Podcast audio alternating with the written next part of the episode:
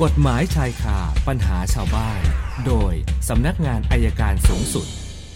เอาละค่ะช่วงนี้สัญญาณจากอธิบดีอัยการประจำสำนักงานอัยการสูงสุด อาจารย์ปอระเมศวร์อินทรชุมนุมมาแล้วนะคะ วันนี้อาจารย์บอกคุยกันเรื่อง การสั่งห้ามชุมนุมนะสวัสดีค่ะอาจารย์ สวัสดีครับคุณสนันครับ เชิญค่ะ วันนี้ก็มีข่าวแล้วอย่างที่ผมเรียนคุณสนันนะครับ ว่าวันนี้ กลุ่มสหกรณ์ออมทรัพย์และเครดิตยูเนียนนะครับ ทั่วประเทศที่เข้ามากันก็ประมาณห้าหกร้อยคนนะครับ มาค่ะยื่นข้อเรียกร้องต่อสภาผู้แทน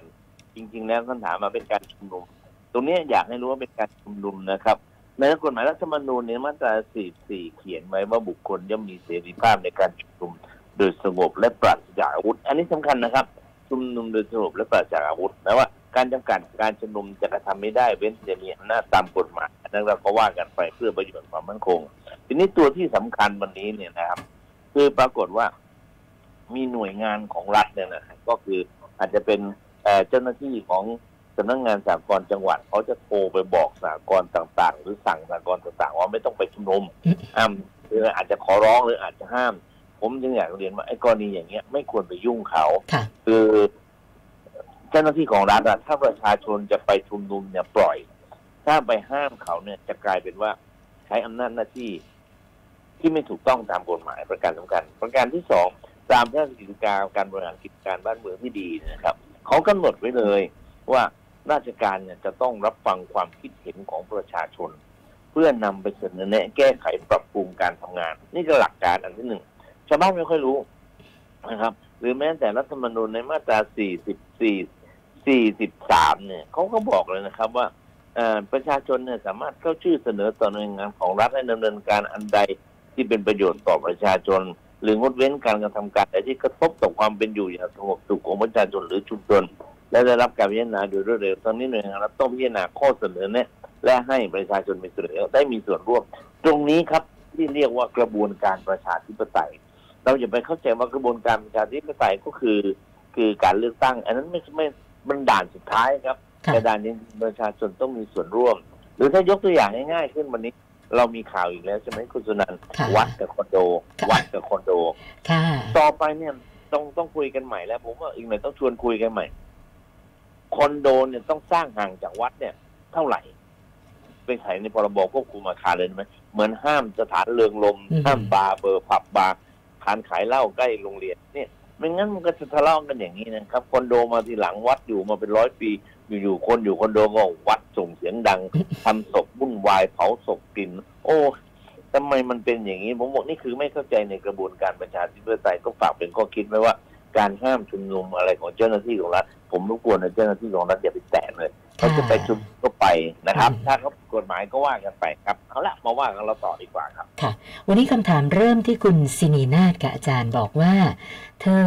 กำลังจะถูกฟ้องล้มละลาย ก็อยากให้อาจารย์ช่วยแนะนำว่าอ่า หลังจากกลายเป็นบุคคลล้มละลายแล้วเนี่ย มันหมายถึงว่าจะมีความเปลี่ยนแปลงอะไรเกิดขึ้นบ้างในชีวิตอะคะคือคำถามก่อนว่าท่านเป็นมนุษย์เงินเดือนหรือเปล่า ถ้าเป็นมนุษย์เงินเดือนจากบริษัทนั้นเขาไม่ให้ออกนะครับค่ะก็ การจัดการเรื่องเงินเดือนจะอยู่ในอำนาจของเจ้าพนักงานพิทักษ์ทรัพย์อืมการจัดการทรัพย์สินจะอยู่ในอำนาจของเจ้าพนักงานพิทักษ์ทรัพย์ค่ะถ้าเรามีเงินเดือนเขาก็ต้องแบ่งเงินเดือนให้เรามีกินมีใช้ตามสมควรนะครับค่ะเราก็ท่านตัวเป็นปกติครับ เพียงแต่ตอนนี้ไปกู้อะไรก็ไม่ได้เท่านั้นเองแต่ถ้ามีเงินใช้ทำมากินได้ก็ทำมากินไปตามปกติค่ะค่ะ อาจารย์คะอย่างเงินเดือนเนี่ยเขาเขาจะเหลือให้เราใช้จ่ายประมาณสักเท่าไหร่ต่อเดือนคะก็โดยปกติไม่น้อยกว่าค่าแรงขั้นต่ำครับอ๋อ ค่ะนะอ่าอันนี้ไม่ได้พิจารณาตามว่าอะมีภาระรับผิดชอบอะไรยังไงบ้าง ไม่ได้เขาพิจารณาครับพิจารณาอ๋อพิจารณาแต่ว่าอย่างน้อยเนี่ยค่าแรงขั้นต่ำแต่ว่าโดยหลักการในการบังคับคดีเนี่ยค่ะต้องเหลือให้เราไม่น้อยกว่าสองหมื่นครับ อืมค่ะ ท่านต่อไปคุณนภัสสรนะคะ คุณแม่มีทรัพย์สินก็คือรถยนต์หนึ่งคัน ปรากฏว่าคุณแม่เสียชีวิตนะคะ แล้วก็รถเนี่ย เป็นชื่อของคุณแม่นะก็เลยสงสัยว่าไอ้การที่จะไปขอโอนจากชื่อคุณแม่มาเป็นชื่อตัวเองเนี่ย อย่างเงี้ยจะต้องมีการจัดตั้งผู้จัดการมรดกไหมคะอาจารย์ มีครับร้องของที่การมรดกเข้าไปที่ศาลเลยนะค่ะคุณแม่อยู่ในเขตและหน้าศาลก็ไปที่ศาลได้เลยครับ อ๋อค่ะ แล้วก็คุณไพริน อันนี้เรื่องอุบัติเหตุที่เกิดกับลูกสาวนะคะ ตั้งแต่ต้นปีที่ผ่านมา ลูกสาวข้ามถนนแล้วโดนรถชน ได้รับบาดเจ็บนะคะ ส่วนคนที่ชนเนี่ย ปรากฏว่าหลังจากกู้ภัยมาช่วยลูกนะนำส่งโรงพยาบาลคนที่ชนก็ใช้จังหวะชุลมุนหนีไปเลยนะคะ ไปแจ้งความ แล้วก็มีรายละเอียดรถที่ชนพร้อมเลย แต่ว่ามาจนถึงวันนี้ค่ะอาจารย์ ตั้งแต่ต้นปีนะคะยังไม่ไม่เจอหน้าคู่กรณีเลยนะคะ ก็เลยสอบถามว่า เราต้องทำยังไงดีอะค่ะอาจารย์ คือต้องกลับไปถามที่รับดำเนินคดีนี้นะครับว่าผู้ต้องหาเนี่ยได้ตรวจคดีไปถึงไหนค่ะนั่นนะครับเพราะวันนี้สำนักงานตำรวจแห่งชาติเขากำหนดแล้วว่าต้องตอบคำถามนี้ครับ ค่ะค่ะ คุณวัดนะเคยค้าค่าค้างค่าโทรศัพท์ กับบริษัทโทรศัพท์รายหนึ่ง ตอนนั้นใช้เป็นรายเดือน ก็ค้างเขาประมาณ 2,000 กว่าบาท แต่เขาบอกว่า ไอ้ที่ค้างเนี่ยประมาณ 10 ปีที่แล้วค่ะอาจารย์ แล้วก็ไม่เคยได้รับการทวงถามใด ๆนะคะ เมื่อไม่กี่วันที่ผ่านมาไปเดินตลาดนัด มีคนของค่ายบริษัทโทรศัพท์ที่ว่านี้มาแจกซิมนะเขาก็เข้าไปดู แล้วก็เลือกเบอร์สวยนะคะ พอสอบถามเจ้าหน้าที่เจ้าหน้าที่ก็มีเช็คข้อมูลอะไรบางอย่าง แล้วบอกว่า คุณมียอดค้างเก่าค่าโทรศัพท์ ขอให้ไปจัดการตรงนั้นก่อน ก็เลยสงสัยว่าเอ็นนี่เป็นสิบปี แล้วมันยังไม่ไม่หมดอายุเลยค่ะอาจารย์ผ่านแล้วครับสองปีเองนะนี่ค่าโทรศัพท์แค่สองปีค่ะแล้วก็แจกก็ไม่ใช้ไม่ใช้ก็ได้ครับโอ้อาจารย์ขาอาจารย์สัญญาณขาดช่วงนะทีมงานลองลองต่อสายใหม่ดูนะคะนะคะจะได้เอ่อฟังกันชัดเจนนะคะ เพราะว่ายังมีคำถามจากคุณสายหยุด แล้วก็คุณพลนะคะ โอเค สัญญาณอาจารย์มาใหม่แล้วนะคะ อาจารย์ขาครับผมค่ะ เรื่องค่าโทรศัพท์ตกลงว่ายังไงนะคะ อาจารย์เราก็เราก็มันขาดอายุความไปแล้วครับที่ค่ะแค่สองปีเองถ้าอย่างนั้นเนี่ยผมว่าไปเปลี่ยนซิมยี่ห้ออื่นเถอะบริษัทค่ะ นะครับค่ะค่ะ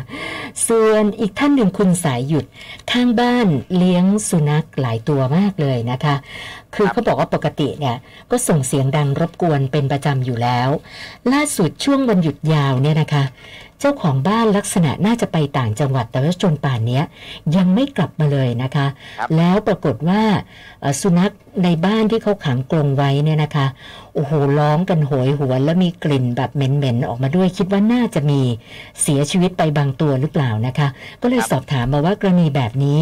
คือไม่รู้เกิดอะไรขึ้นกับเจ้าของบ้านน่ะนะคะ แต่ถ้าเราอยากจะช่วยสุนัขเนี่ยเราทำยังไงได้บ้างคะอาจารย์ ผมว่าแจ้งตำรวจก่อนได้ไหมให้เผื่อมีอะไรข้างในหรือไม่ก็แจ้งเขตหรือมูลนิธิไปช่วยดูก่อนอืมแล้วถ้ามันไม่ค่ะมีคนจริง ๆ แล้วสุนัขมันอดอยากแล้วเราจะช่วยก็ได้ แต่แล้วถ้าเราเข้าไปเองตอนนี้ผมไม่รู้ว่ามันมีเหตุร้ายอยู่ข้างในหรือเปล่า อย่าเข้าเองฮะอค่ะย่างน้อยตำรวจก่อนหนังหน้าไฟดีที่สุดครับ